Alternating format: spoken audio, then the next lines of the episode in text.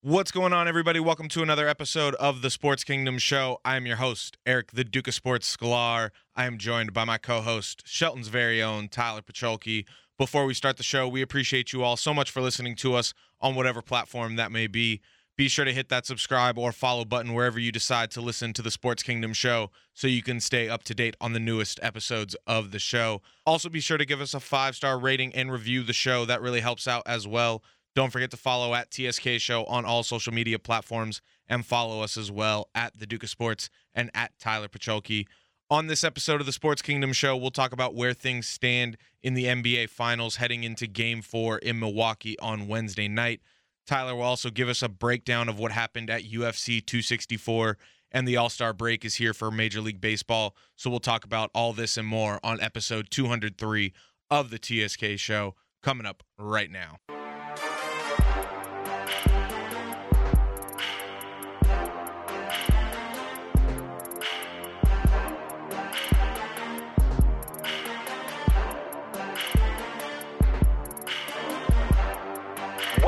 To the Sports Kingdom, welcome you to the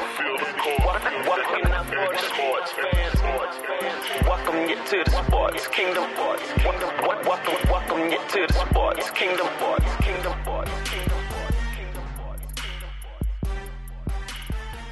What is up, everybody? Welcome to episode 203 of the Sports Kingdom Show. I am your host, Eric, the Duke of Sports Scholar. Joining me as always, Shelton's very own Tyler Pacholke. What's up, TP? How are you, man? Good, man. It was coming off a pretty prolific weekend for sports fans. A little bit of everything going on. Yeah, we had a lot of soccer finals. We had the UFC fights. We had the NBA Finals. There was a lot going on this weekend. So we got a lot. Was there a major tennis tournament going on? Wimbledon, yes. Yeah, the tournament. Yeah, I mean, yeah, one of the biggest ones. Well, think about this. Wimbledon and the Euro Cup were both in London at the same time in the same weekend. Yeah. And England was in the game. Well, and England was in the final of the Euro Cup, but they lost. No, but in penalty kicks, and it was what a lineup though for England right there. Yeah. No, it could have been madness in the streets, but it was pretty quiet. The only thing that would have been better is if Ted Lasso was there. He could have made an appearance, but unfortunately he did not. But like I said, we're in the midst of the NBA Finals. We had some UFC fights over the weekend. We're going to talk about it all. MLB All-Star Week, the All-Star break is here. It doesn't happen on the weekend. It's not like... it's a weird break. Yeah, I don't know why they do it on a Monday. Like the Home Run Derby's on Monday and then the game's on Tuesday. Well, honestly, I think, it's kind of smart in one way. Like nobody else is watching anything else. Well, here's the thing. It's basically like the series for most teams end Sunday. You got the Home Run Derby Monday, game Tuesday, off Wednesday, Thursday, and then you have a weekend series to start the second half of the season. Is it always like that? That's at least as long as I can remember. Oh, okay. So it's never like an all-star weekend. It's an all-star week. Yeah. So I don't know, but we're going to talk about it all. And before we start with the NBA Finals, I got to let you know that this episode of the Sports Kingdom Show is sponsored by J Diamond Estates. For all of your real estate needs here in the Los Angeles area, contact Jacob Diamond at 818-451-8539, or you can check out his website, jdiamondestates.com, DRE number 02068311. Come on, you're getting paid. Ask something. 3 seconds at midcourt. Final seconds. Bryant for the win. Did I miss anything while I was gone? Kobe Bryant just sucked the gravity out of the Target Center. What a play.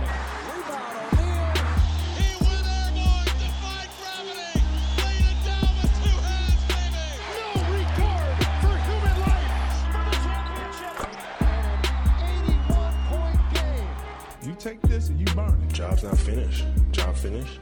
I don't think so. So when you get done with this, you should be butt-ass naked.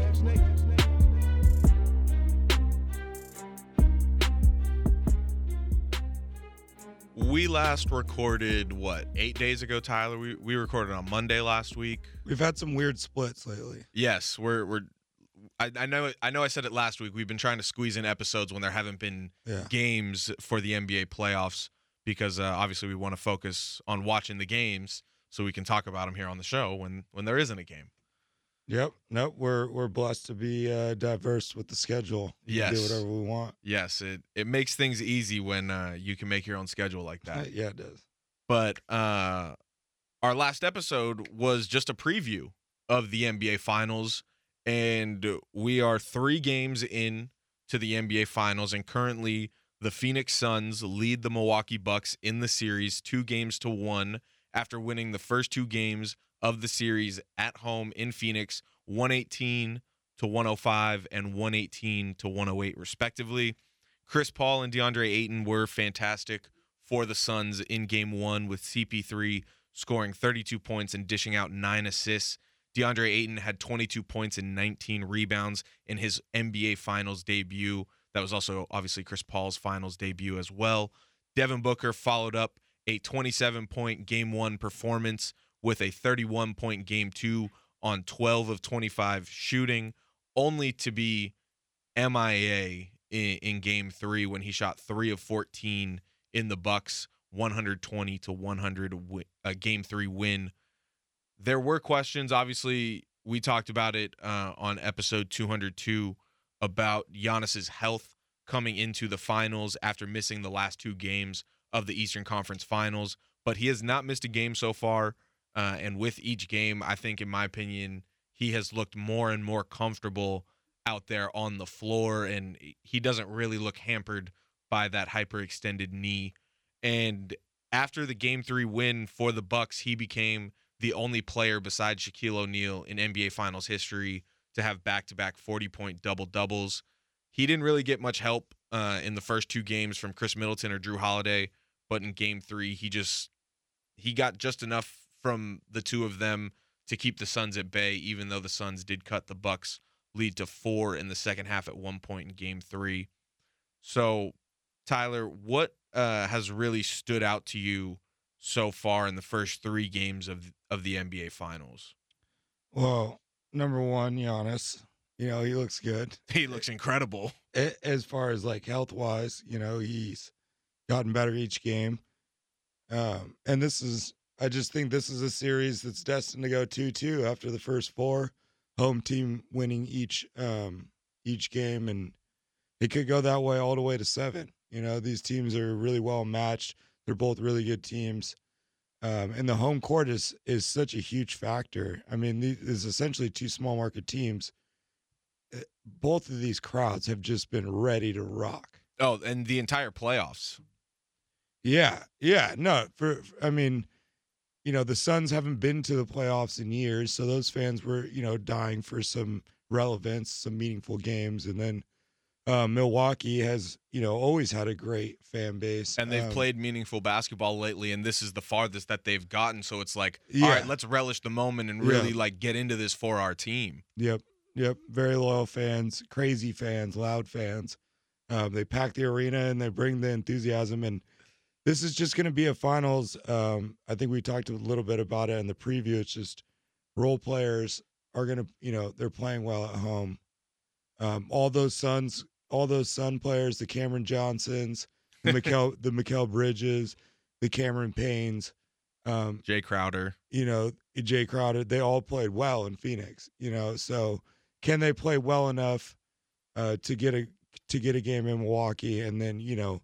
The Booker thing was odd. It seemed like they just, you know, ended up deciding to rest him.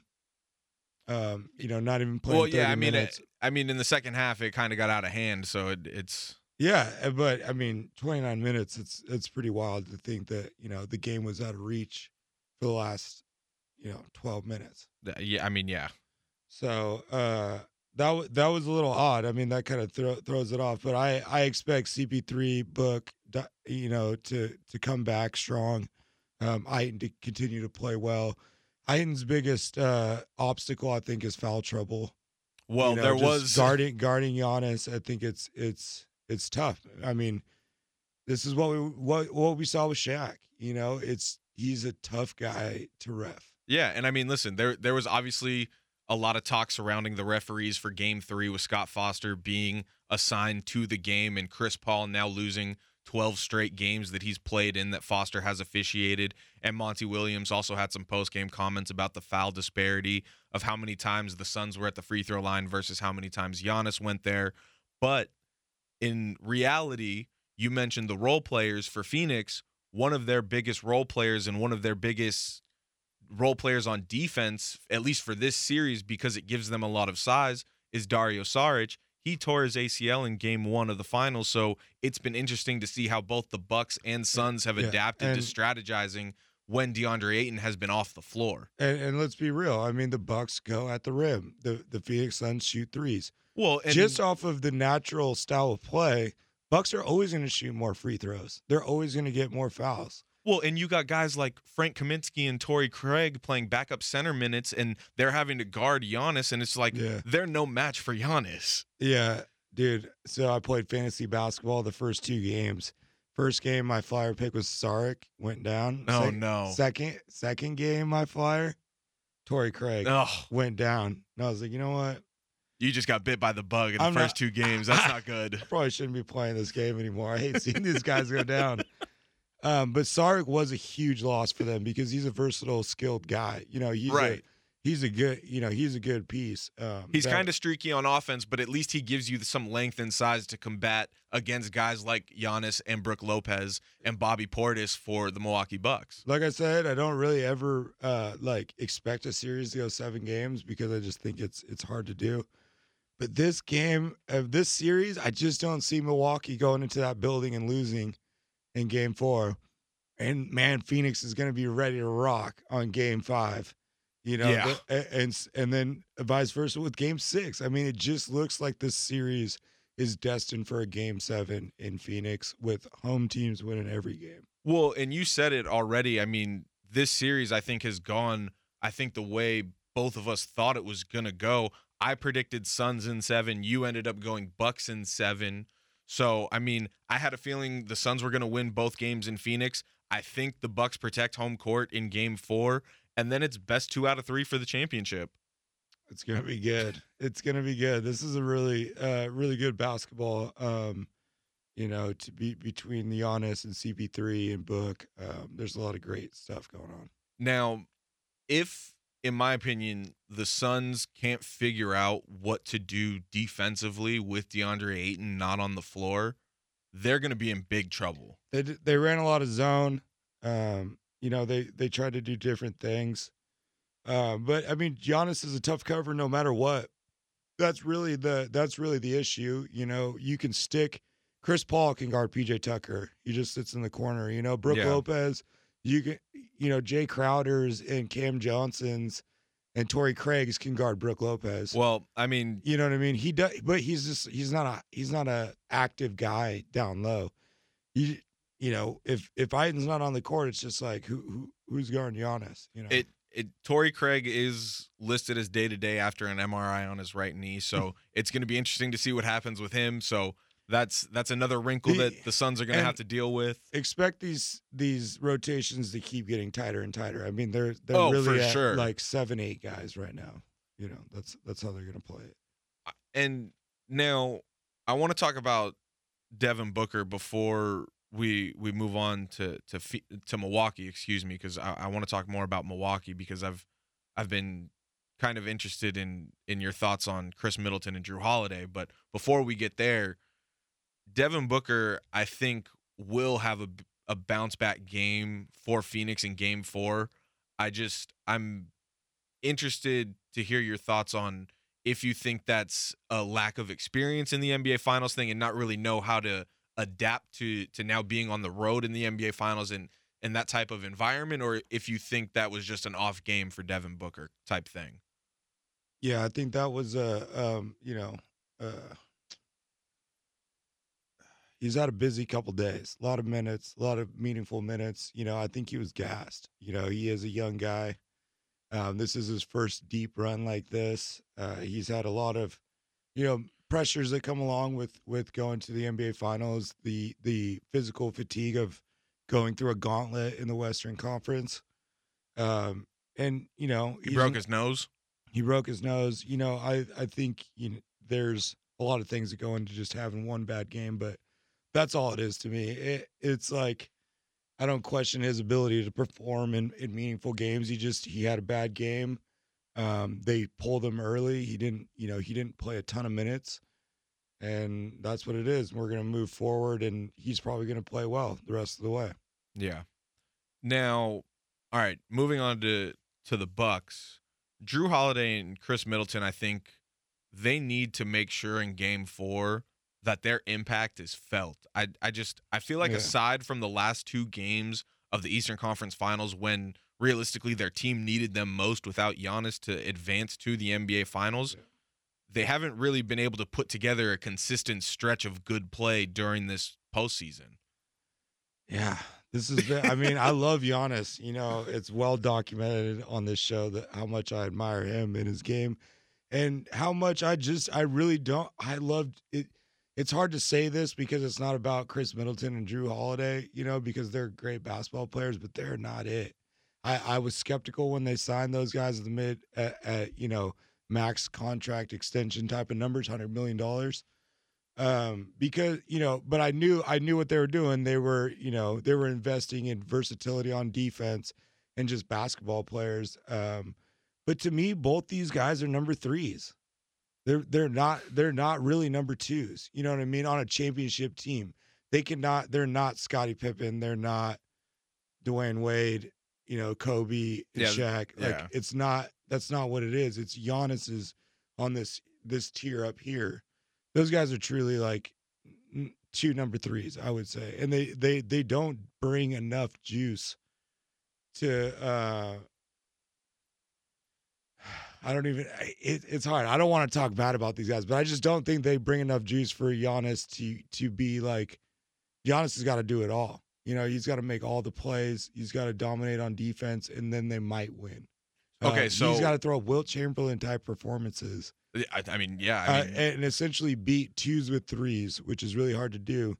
I mean, Jrue Holiday has had a very lackluster, I would think it's fair to say, playoff performance. Yeah, I mean, Khris Middleton, run. I think, has been able to... Khris Middleton can do some things that aren't necessarily what you're going to see in the box score. You know, he's a lengthy, like, perimeter guy.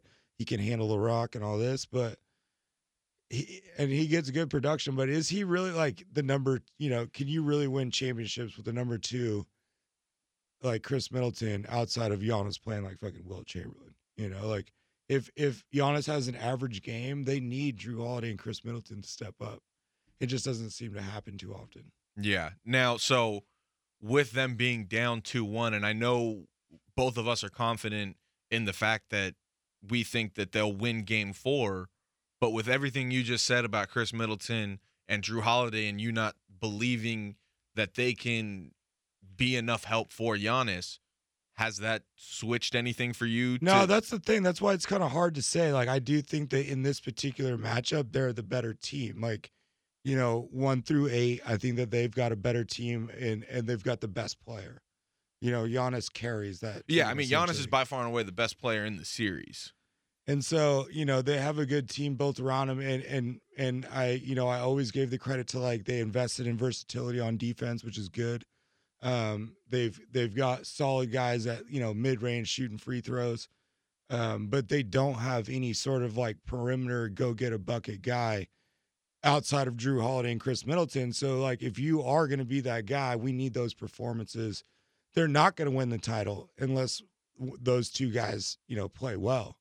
Like, if these 2 guys throw up average games these next 2-3 games, they're going to lose the series. They absolutely need Khris Middleton and Jrue Holiday to be productive on offense and you know, do what they do on the defensive end because they're great on defense. Yeah, I mean, I think in the first 2 games of the series, Jrue Holiday was able to force 10 turnovers on Chris Paul. Yeah, and it's just, you know, you need the 120 to 100 type of split. Like, you need to be able to score 120 and you need to be able to hold people around 100 points. Well, every single one of these games has been double-digit wins for either team. Yeah, and the home teams are going to continue to play well, and you know, I just I think there's a lot of teams in the West. I don't know if I would favor the Bucks. You know what I mean? The Suns just happen to be a good, if you want to go down this road, Tyler, that's why I'm saying, you know, like, obviously Khris Middleton and Jrue Holiday, I can't knock them too hard because they're right there. You know, they're 3 wins away from winning a championship. Yeah, I mean, they're the only team closer than them is the Suns. But Giannis is playing like Will Chamberlain. Let's be real. It's crazy.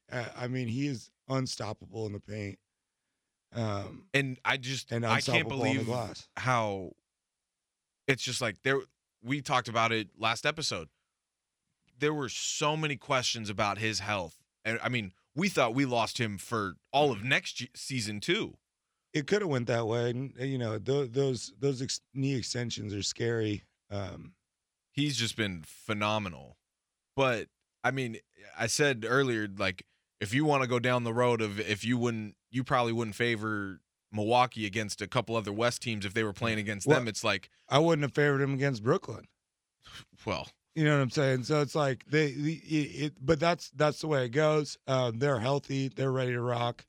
It's funny. I almost typed some of this stuff in my notes because I wanted to almost talk about it. And then I was like, no, I don't want to talk about it because I want to give credit to Phoenix and Milwaukee for being the two teams that are there. Well, but it's just like, as I'm watching these finals, Tyler, I can't help but think of, it's just like, there's supposed to be some other teams in this matchup. Yeah, you know, like, one of them would be one thing, you know, like one or the other, right? You know, versus if it was, you know, the Lakers and the Bucks, that wouldn't be weird at all. Or if it was Phoenix and Brooklyn. Yeah, exactly. So it is just kind of like, you know, the healthiest teams, the healthiest teams of the good ones made it. And that's been the theme that we've had talks about on the show since really COVID has been a factor in the NBA. And realistically, that's been a theme in sports in general, is the healthiest team wins the healthiest team wins in the end. But with the COVID aspect, we talked about teams being able to stay virus free and all of that aspects. That was still an aspect of this season. So it was always going to be at the end of the day the healthiest team winning the championship. Yep. But I mean, it's just, I keep watching these games and I'm like, which is why it's like, you know, it's hard for me to talk about Middleton and Jrue Holiday and, you know, how I feel about their production and their role with the team because they're knocking on the door of a championship. But I really just, neither one of them seemed like a number 2 guy on a championship perennial, you know, contender, some of these great teams. Well, let's talk about it in terms of finals MVP conversations. It's like, if the Bucks go on and end up winning the finals, if play stays consistent to what it's been, Giannis is clearly the finals MVP for the Bucks. Yeah. With the Suns, there could be some conversations of, is it Devin Booker? Is it Chris Paul? Maybe even DeAndre Ayton for the postseason that he's had, and he having 22 and 19 in the first game of his NBA Finals debut and all of that. It's like, if he consistently has strong play for the remainder of the NBA Finals, he could put himself in that conversation. So, Ayton's playing better than Jrue Holiday and Middleton. Oh, I mean, easily, especially on offense. Like, you know, on defense, that's another topic. But on offense, which you need with Giannis because of his, you know, his limited ability to score on the perimeter, they can pack the paint. You need some scoring on the perimeter. But Giannis was talking about that Giannis wall defense. Like, you know, it's Giannis. Giannis is the best player, and the Suns have clearly the second and third best player in the series. Yeah. Oh, yeah. You know, Chris Paul and Booker are both better than Middleton and Jrue. They have been all postseason, and they don't need to do much. You know, I would really just like to see both those guys around the 20-point mark, which sounds crazy, but in today's basketball, you know, 3 guys getting close to 20 is kind of just what you need for a championship. You know, what's funny is I went back and I looked at the stats game by game for Khris Middleton and Jrue Holiday, and I think if I remember correctly, I should have wrote it down, but aside from the last 2 games of the Eastern Conference Finals, they've only scored 20 or more points in the same game like twice. Yeah, and you know, if one of them's having a good game, you know, at 25+ points, that's fine.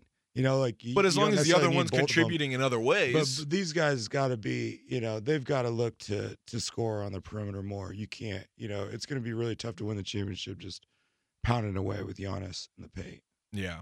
Now, can we talk about Cam Johnson's dunk for a second? I mean, just what a funny, you know, like sitting in a room full of fans, everyone's reacting differently. You know, it's just like, just give the wide eyes, like what the fuck just happened? Well, I mean, you saw PJ Tucker's reaction after it was called a block. And I mean, realistically, I tweeted it out, just the picture of him with the wide eyes. And I was just like, that was everybody's face when Cam Johnson took off. Yeah. What a dunk. I mean, just, that's going to be a highlight forever. Oh, I mean, he did it in the NBA Finals. Yep. It's his rookie year. Is he his second year now? Yep. Okay. He's second year now. Yep. I don't know why I thought it was his rookie year. Either way.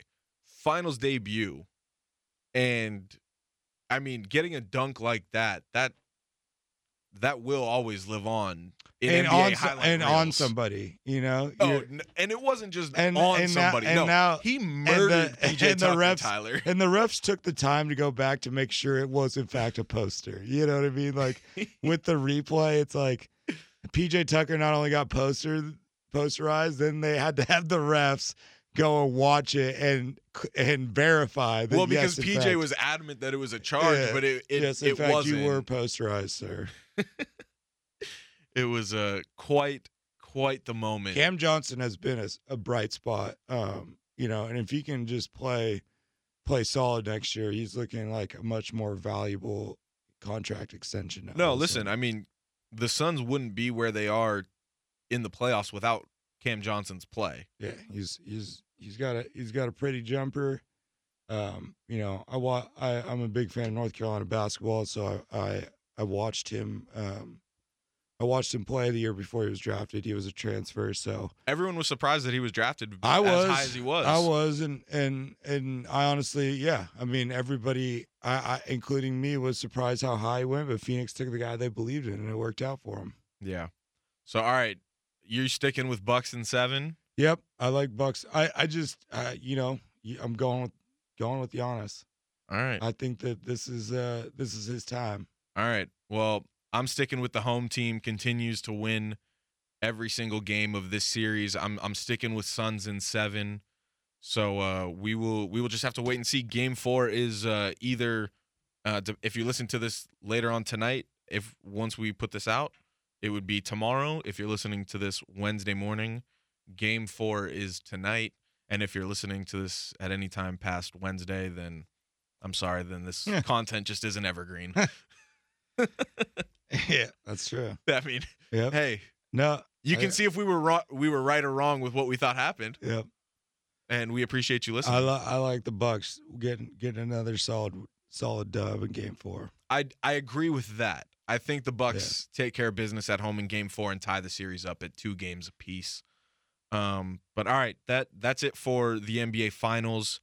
Just some other housekeeping notes from around the NBA real quick before we move on to some other stuff. The Orlando Magic have hired a new head coach, and that head coach is Jamal Mosley. Jamal Mosley has been an assistant coach in Denver, Cleveland, and most recently under Rick Carlisle in Dallas since 2014, where he had a very good relationship with Luka Doncic over the past few years. He is inheriting a Magic team that traded away Nikola Vucevic, Aaron Gordon, and Evan Fournier this past season. So it's a complete rebuilding project for him with Cole Anthony, Mo Bamba, Wendell Carter Jr., and then guys like Markelle Fultz and Jonathan Isaac returning from season-ending injuries. The Magic, they could potentially have $30 million in cap space this offseason, so we'll see what sort of additions they make in free agency in the upcoming weeks. But in my opinion, I think this is the perfect opportunity for a first-time head coach with this kind of young core. And just, I mean, hopefully he gets the chance to grow with this young core and be around for a couple of years and lay a foundation and create some sort of culture that Orlando's really been missing, I think, since the Dwight Stan Van Gundy days. Yeah, he's got to hit. He's got to hit in the draft these next 2 years. You know, it's important because I know Jonathan Isaac is kind of their prized possession right now, but he hasn't shown his ability to stay on the court, and I don't know if you can build your franchise around him if he's like that kind of guy. Same goes for Markelle Fultz, really. Well, and so I was going to say those other guys are just good basketball players. I mean, Markelle Fultz is a good basketball player. Cole Anthony is going to be a good basketball player. You know, he's probably going to be, flirting with a starting point guard caliber type of play. He's a good basketball player, but that's what he is. Mo Bamba, I hope that he shines in his. Hopefully he can get to the level that they think Jonathan Isaac's at. Yeah, I think Mo Bamba has he's the most intriguing piece they have because he hasn't really gotten to shine yet being behind Vucevic and dealing with some injuries. But Mo Bamba's upside is tremendous. So if he gets some time on the court, you could see, and he's still young. I mean, fuck, he's still like 22, 23 years old. Yeah. So he's still got a lot of potential left. So long story short, they need to find a guy, a number one. They need to find their franchise player in these next two drafts, especially this draft. I mean, having two lottery picks, they've got to hit, because they don't have like the centerpiece. They've got all the supporting pieces. Yeah. So, I mean, hey. And I would look to see them trade Isaac as well. They could also just dump Isaac. I could see them trade any one of these guys. Yeah, and I guess that's even more so the point. Fultz, Cole Anthony, Mo Bamba. If they're able to trade those kind of guys in picks or what have you, or they might just try to roll with those guys. Yeah. Now, all right, Tyler, I asked you before we started recording if you had seen the Kawhi Leonard news. And you said you had not. No. Have you seen it since we've? No. Okay. Just had to make sure. I stayed away. Okay. Now, I saw it specifically from Shams. I don't know. I mean, obviously, this insider game, it works in very mysterious ways that I don't even want to get into. But I saw it first from Shams. I don't know if Woj also reported it or not. But Kawhi Leonard, Tyler, had surgery to repair a partially torn ACL. And the expected recovery is about 9 to 12 months. Yeah. That's tough. Yeah, I mean, if it's really a torn ACL, and he's definitely going to miss this next season, which is then he'd be a free agent. Well, right? I think he's going to opt in, to this this player option, and then after that season, he'd be a free agent. If he sits the 2022 season, then he's coming off an injury as a free agent. Could be interesting.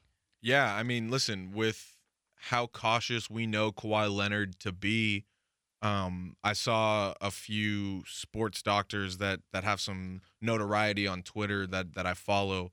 They were talking about how a partially torn ACL surgery is essentially the same as a full ACL surgery, and they just reconstruct it all, so it's essentially the same recovery time. And I mean, with what we've seen from players recently, with especially like a guy like Klay Thompson for example, perfectly, I don't see why Kawhi Leonard doesn't sit out all of next year. I'm sure he does, which is just another Kawhi's career has been so weird. It's gonna be weird to.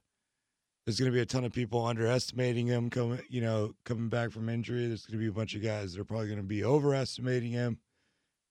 He is just such an enigma, and this is going to be it's going to be weird to see him come back after this long. Yeah, and I mean, listen, it now begs the question of, is the Clippers window closed? I mean, we saw what they did with Paul George without Kawhi Leonard in the playoffs, but I mean, I think knowing that Kawhi Leonard is going to be out for a prolonged period of time completely changes this Clippers team. They're not a threat. They're not a threat to win it. They're not a threat to go to the finals without Kawhi.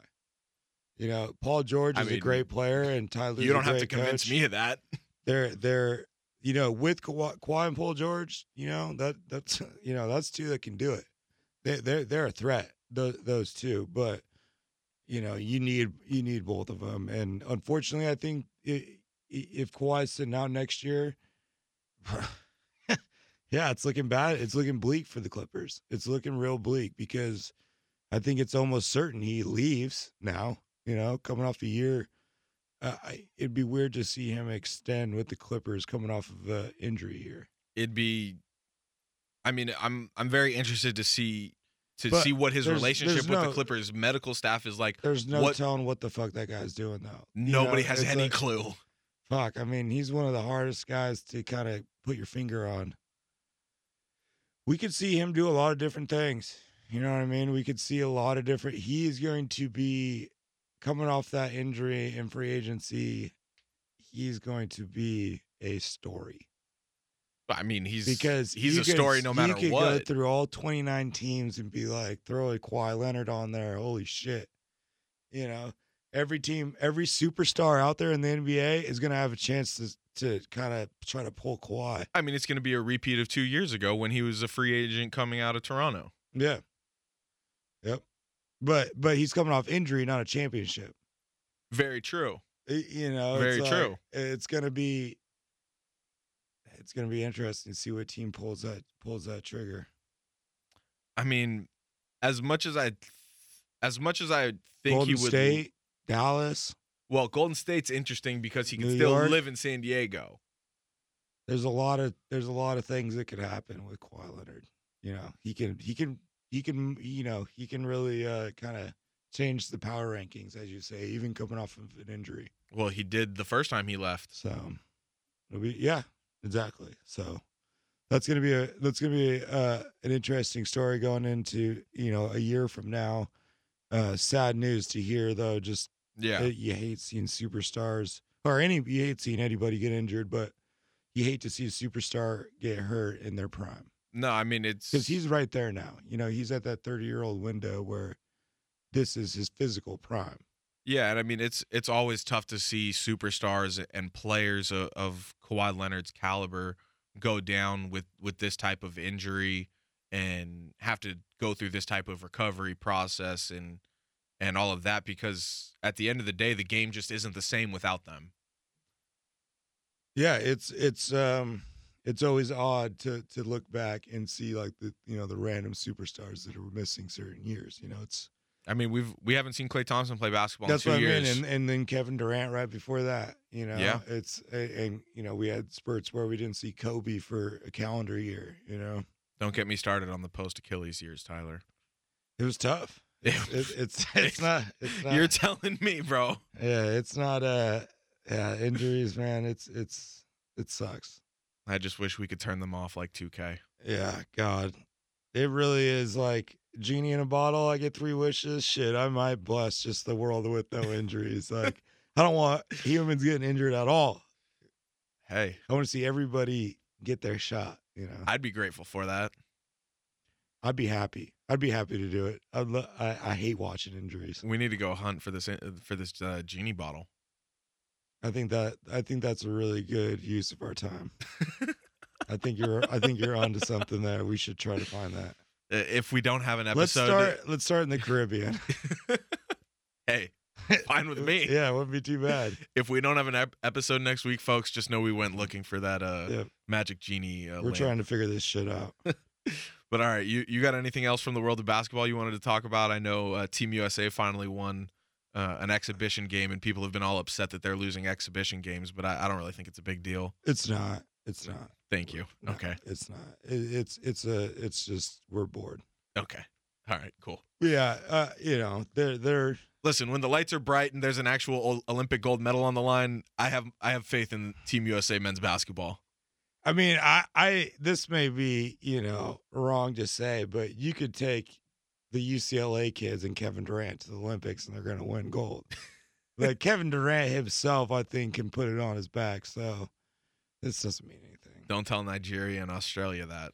No, hey, they came out, but you know, like of all basketball teams of all time, USA basketball's by far got the biggest target on their back. No, but here's the thing. Exhibition games for Team USA mean nothing. Exhibition games for the team playing against Team USA mean everything. Yeah, to beat the USA team is a big deal. You know, that's a big accomplishment. You'll talk about that forever. Yeah. So and rightfully so, you know. I mean, yeah. Like the men's team shouldn't come out playing like shit, you know? No, take it a little more seriously. We all saw the videos in The Last Dance of the opponents of the Dream Team asking for autographs or shaking hands like mid-game or like right after they lost. Like that's like a big deal for those guys to be on the court, like the same court as Team USA. Yeah, when the Olympics come, it's over. Yeah, I agree. Although I do think that Kevin Durant had never lost a game in the USA jersey until now. Exhibition games don't count, Tyler. No, but I mean, of all of his games, Olympics, exhibition, all the qualifying FIBA stuff, World Cups, anytime he's put a USA jersey on, he was undefeated. Did he play for any of the like U-19 or U-17 teams? I'm sure he did, but they weren't counting that. Oh, okay. They were the men's team. I feel you. But, all right, it like we talked about at the beginning of the show, it's MLB All-Star Week, so I had to have an excuse to play the baseball music, so I'll just hit it real quick. Here we go. Clayton Kershaw pitches a no-hitter. A career-high 15 strikeouts. He's a new all-time hit king in Major League history, number 258. My, oh, my! Line to left field, moment after moment, memory after memory.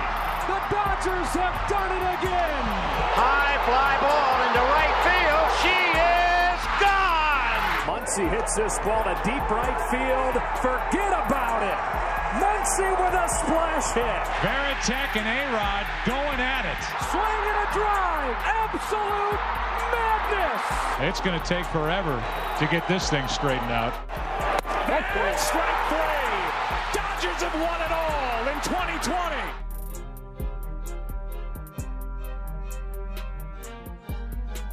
So last night was the home run derby, and I tweeted out I don't think it was before, it was probably in the middle of the first round.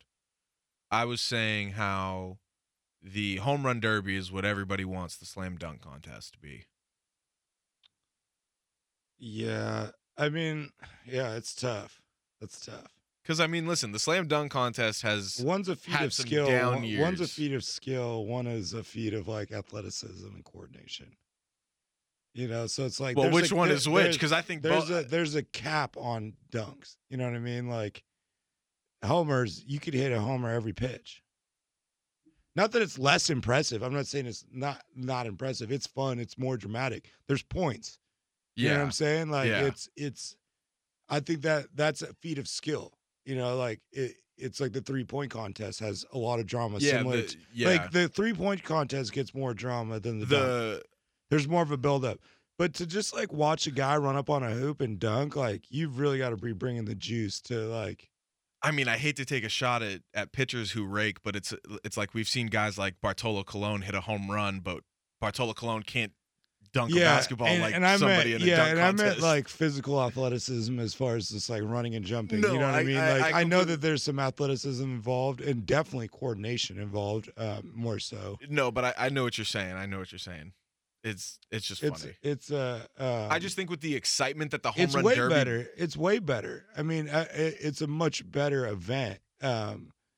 Like if you're at the park though, you know, like dunk contests are cool, but like on TV, it's just hard to capture. It's, you know, there's a handful of dunk contests in my life where I like remember. Yeah. And it's like, but it's like every single home run derby is fun to watch. Not necessarily like memorable for me because I'm not a baseball guy like that, but I know I like watching the home run derby. I mean, it's just like, well, and then you throw in the aspect of it being in Colorado. And I remember I talked about it when it was announced that the All-Star Game was moving from Atlanta to Colorado and how I was excited that the Home Run Derby was going to be in Colorado because that's what me and my friends would always do on MLB The Show is we would play the Home Run Derby at Colorado to see how many home runs we could hit because of the thin air.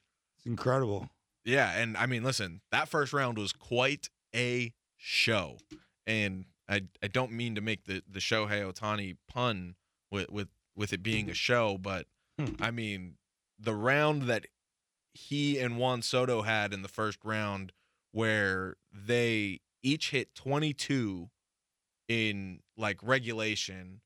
Then they both hit 6 in a swing off, and then it goes to a second sudden death, like 3 swing off for the second overtime. Juan Soto ends up hitting 3 home runs, and Ohtani hits a line drive on the first swing that he had, and so that ends it for Shohei Ohtani, and he doesn't even make it out of the first round when all the hype beforehand was everyone wanting to see Shohei Ohtani in the home run derby.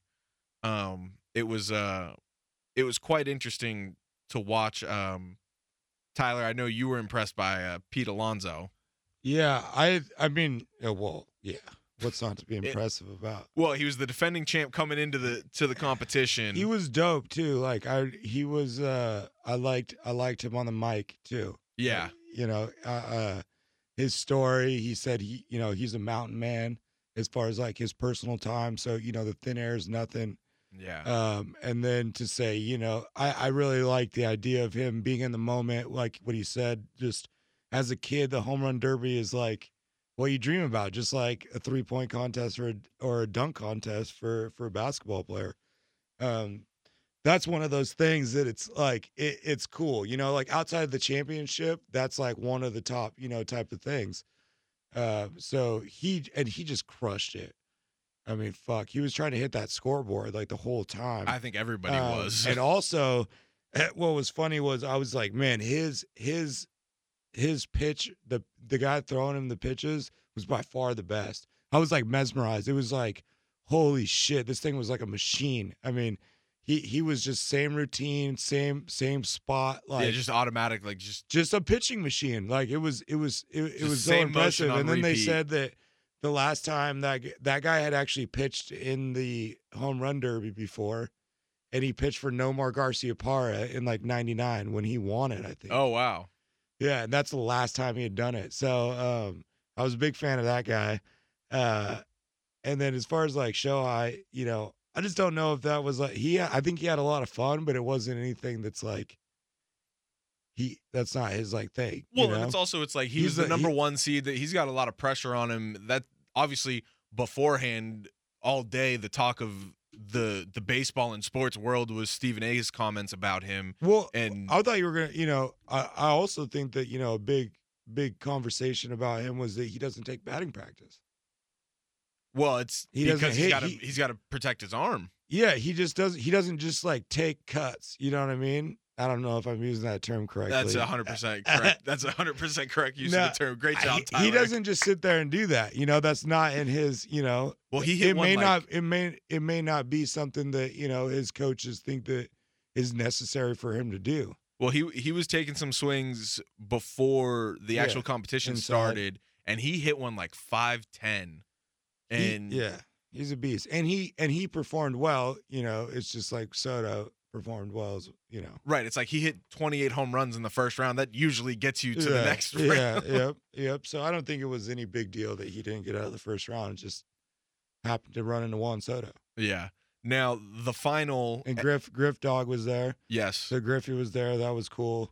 And then all of them wearing Hank Aaron's number was pretty cool. Yes. Everybody wearing 44 to honor the late great Hank Aaron. Did he pass since the last one? Is that what it is? Well, I believe it was he passed during the pandemic. Yeah, but they didn't have the All-Star game last year. Yep, I think you're right. It's right. Like this is the first time they've had one since he's passed. And it was this game was supposed to be in Atlanta. Yep. So I think the festivities had already been prepared. Yep. Dude, they brought in the 52 Mickey Mantle rookie card to the stadium as like an exhibit. And the 52 Topps Mickey Mantle rookie card is like the holy grail of all cards. 52 Topps was the first baseball, like what would we consider like the first modern baseball card set ever. Mm-hmm. Like before that, it was like Cracker Jacks and shit like that. Right. And this is like I don't know if it's the only one, but it's one of very few 10 gem, it's like couple million dollars worth. Wow. And it rolled up in a motorcade looking like a U.S. senator. just looking like his complete celebrity. It had like a five-car motorcade and an armored truck. One baseball card for a little piece of cardboard. The piece of cardboard. Like, you ain't lying. Of all the little pieces of cardboard in the world, this is the one you want. Yeah. But so the finals for the Home Run Derby, it was between Pete Alonso, the defending champ, and Orioles. I don't know. I just lost my train of thought. Orioles, Trey Mancini. Trey Mancini lost to Pete Alonso, obviously. Trey Mancini had 22 home runs. Pete Alonso ended up with 23. Pete Alonso needed 6 in a row to walk it off to defend his championship. And total on the night, Pete Alonso hit 74 home runs. Crank it, man. That's wild. I mean, that's just like physically exhausting too. Oh my goodness, yeah. I mean, you're swinging for the fences. Well, think about it. I mean, Shohei Ohtani has 33 home runs in the first half of the season. Juan Soto hits 31 in the first round, and Pete Alonso hits 35 in the first round. No, these guys are fucking studs. I mean, this is what they do. And what was it? Ronald Acuna that just went down, and he was the one that. I think he broke his leg or tore a ligament. I think it was a torn ACL. Yeah, something with his leg, and I know he had to be carted off the field. So yeah, but I mean, Home Run Derby, man, great event. Yeah, great event. Now, because it was in Colorado, everyone was wondering if anybody was going to hit the ball over 500 feet. There were a few balls that did go over 500 feet. Shohei Ohtani's longest was 513. He also hit one 505 and another one 503. But the longest of the night belonged to Juan Soto. He hit one 520 feet. Trevor Story, the Colorado Rockies hometown representative, he hit one 518 feet.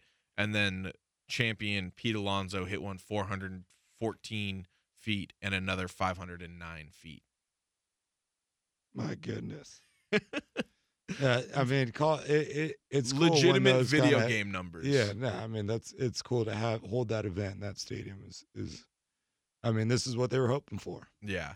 Now the All-Star Game was tonight, and the AL team did win, and they won by a score of 5-2. I'm trying to find out who was the MVP. It's pretty incredible to see Shohei be the starting pitcher of the All-Star Game. Also bat leadoff and lead the league in home runs. Yeah, no, I mean they had to bend the rules for Shohei to be able to do that. So that was pretty cool. I don't know why he's essentially playing DH, right?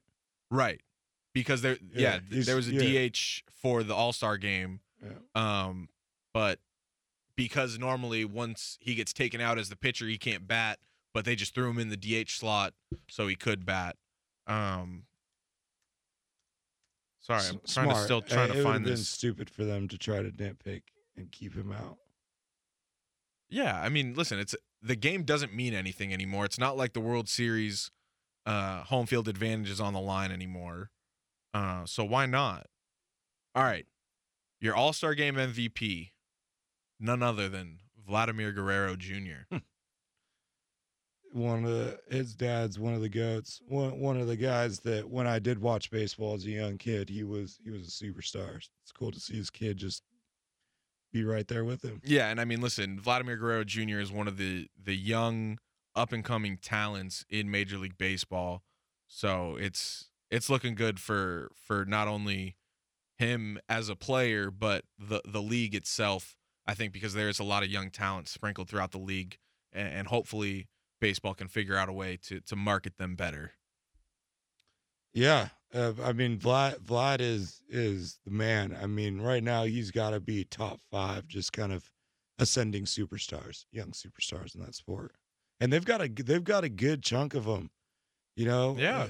Acuna Jr. is unfortunate. He was one of those guys, but then you throw in the Shoheis of the world and the Tatis and Bellinger and Corey Seager. There's a lot of young, rising superstars right now. Yeah. So, all right. I'll do my shout out first, since it's still in the baseball and all-star realm. I just wanted to shout out, obviously, all of the Dodgers all-stars this year. The entire Dodgers coaching staff was the coaching staff for the NL team. So shout out to Dave Roberts and all of the coaches. One thing that I think is pretty cool that Major League Baseball has done is they let the manager of each all-star team pick a legend from their team to join them in the dugout for the game and be a part of the coaching staff and be a part of the team. And Dave Roberts chose Dodgers legend Reggie Smith, who was an all-star for the Dodgers in 1977 and 1978. He finished fourth in MVP voting both of those years and was a part of the 1981 World Series team. And interestingly enough, Reggie Smith, he ran a camp and clinic out of the Little League that I played at. So I've gotten to learn from Reggie personally at camps and clinics, and I got a couple of private lessons from him growing up. So it's pretty cool to see him get that recognition. Yeah, it's cool those local sports guys that hold those camps and stuff. Like, yeah. Matt Hasselbeck is a guy for me that's like that. You know, like not necessarily a huge superstar, in the realm of everything, but like personal connection with. No, I mean, I got a Reggie Smith bobblehead at home, wearing an Encino Little League jersey that was given out to all of the kids that were at the camp one summer. So it's it was like I said, pretty cool to see Dave Roberts give Reggie Smith that type of recognition at the All-Star game. And then obviously congrats to all of the Dodgers All-Star players, Mookie Betts, Max Muncy, Chris Taylor, Justin Turner, and Walker Buehler.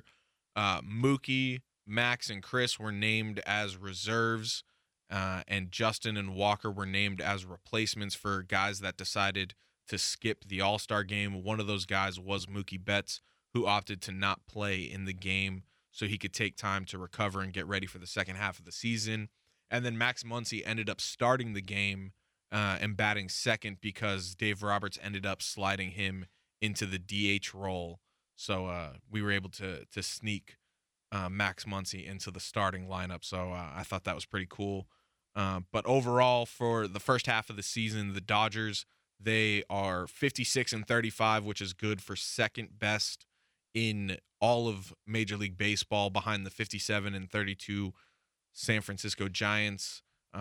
In my opinion, I think that's pretty remarkable, given the fact that Dustin May was lost for the season, Corey Seager, Cody Bellinger, Max Muncy, Corey Knebel, Tony Gonsolin, Zach McKinstry, Joe Kelly, A.J. Pollock, and David Price have all spent time on the injured list. So the Dodgers, they're 21 games over 500 at the All-Star break. Hopefully they can catch some fire and really pull away from the Giants and leapfrog them in the division standings and win a ninth straight division championship this year. So, all right, that's my shout-out for the Dodgers. Tyler, you got any shout-outs? Yeah.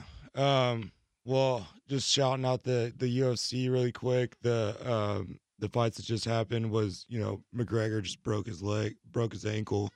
No, it was his tibia fibia. It was his leg. Disgusting. Broke his leg. Unbelievable. A really tough way for a trilogy fight to go down, because you don't really feel like anything was settled, really. Yeah, and they both want a fourth fight. I know that. Yep, and then Tai Tuivasa got the boot. Chugged the beer out of the shoe, like I said. Oh yeah. He got the dub. Sean O'Malley got the dub. Sean O'Malley got the dub. He just beat up his opponent. It was one of the most prolific fights I've ever seen. Had to have set some sort of records, but 230 significant strikes landed. Wow. This kid that he was fighting was like a zombie. I mean, he would not go down. He continued to move forward, which was amazing. Just getting punched. I mean, the dude just sat there for 3 rounds. He got punched in the face. They called the fight at in the last 30 seconds. They just called it. They were both still on their feet. It was a weird call, but I mean, dude wasn't doing anything. And then shout out, you know, the future fights coming up. Oh wait, what happened to Greg Hardy? Greg Hardy got slapped by Ty Tuivasa, the one that chugged the beer out of the shoe. Okay, all right. Which was, I mean, Greg Hardy, you know, he's going in there with professionals. You know, this is a dude that's an athlete. He's a football player, played basketball, you know, is doing mixed martial arts. But there's a difference between just being a big athlete and fighting a big fighter, you know, and Ty shows what's up. Bam Bam showed us what's up. I mean, he slept him first round. So that was an insane knockout. And then shout out for UFC 266, the big news, September this year. Nick Diaz is making his return after, you know, 5+ years of not fighting. Long awaited return. This is gonna be a big deal. Signed a deal to fight Robbie Lawler, who's a killer. Oh, so that, okay, all right. I did hear about this fight. Yeah, it's been in the works. Now it's been confirmed. Nick Diaz, and they're doing a 5-rounder. So isn't this like a rematch? Like 17 years later, they fought in 2004 at UFC 47. So UFC 47, now UFC 266. That is quite the gap. And Robbie is a brawler. I mean, Robbie isn't he coming out of retirement for this? Yeah, maybe. I mean, I think that's like, it's very recent. He's fought recently. Oh, okay. Know? So who am I thinking of that retired then? That's like kind of around like Robbie Lawler's age. It might. I mean, Robbie might have announced a retirement, and then Nick Diaz's fight was just too intriguing. But I want to circle back to the 5-round. It's a 5-rounder. So again, the Diaz brothers kind of setting the benchmark for non-championship fights. I mean, they're the only ones that have ever gotten a 5-round fight without being like the belt or the main event. So, damn. For them to for Nick and Robbie to sign up for a 5-round fight, that's super dope. Well, and for Nick to get a 5-round fight that isn't a main event like this after a 5.5-year absence. And I shouldn't say that it may be 5-rounder because it may be the headline. I would think it's probably the main event. It may be the main event, but that so you know, I may be wrong. They may be just giving him 5 rounds because of that, but. Even so, just for Nick to come out of like a 6-year hiatus or whatever since he's fought to fight A, Robbie Lawler, and B, 5-round fight. I mean, fight fans everywhere are going to be so stoked for this. Yeah, I mean, listen, there's realistically it's the next big fight. I mean, it's the next big fight. The next card with Derek Lewis and the interim belt for the heavyweight is kind of a fight that people are upset about. So. Well, and think about it like this: it's like. I'm probably one of the most casual UFC fans out there. And it's like, I really am only going to watch a fight if it's like McGregor or the Diaz brothers. Yeah. Or that's what they bring. You know, that's probably realistically it. Well, those are the guys that move the needle. They are the ones, you know. Yeah. They're the money makers. But all right. One more shout out for you. Space Jam 2, baby, coming out this weekend. Super stoked for that. Space Jam 1 was obviously just like an iconic movie for me. It came out at kind of the height of my basketball fandom as like a little kid when you're just obsessed. And it's still kind of new. So super stoked for LeBron, the king, to come out with Space Jam 2. Have you gone back and rewatched the original one yet? Not anytime recently, but I mean, I watch that movie probably close to once a year regardless. Okay. All right. Yeah. Cause I think I'm going to go back, before I watch the second one, I'm going to go back and watch the original just for nostalgia's sake. I think the last time I watched it was probably like 6 months ago, like right after New Year's. Oh, okay. So that's still a lot more recently than the last time I've seen Space Jam. Yeah. I watch a lot of movies. Well, no, that is a fact. You should see this guy's computer. He's got an Excel sheet of all the movies he owns. Yep. Collect them. Yeah. I think I'm like at 500 DVDs or something like that. Yeah. That's you're at 500 now? Space Jam's one of them. Well, they're fucking cheap now, you know? Yeah. You spend technology. You spend more than $5 on one, you're getting ripped off. Hey, duly noted. Yeah. No, don't spend money on DVDs, people. All right, you got anything else before we get out of here? No, man, I'm stoked to watch LeBron. I'm stoked to watch LeBron pass the ball for the win in this movie. It's gonna be great. All right, well, we got NBA Finals Game 4 tomorrow.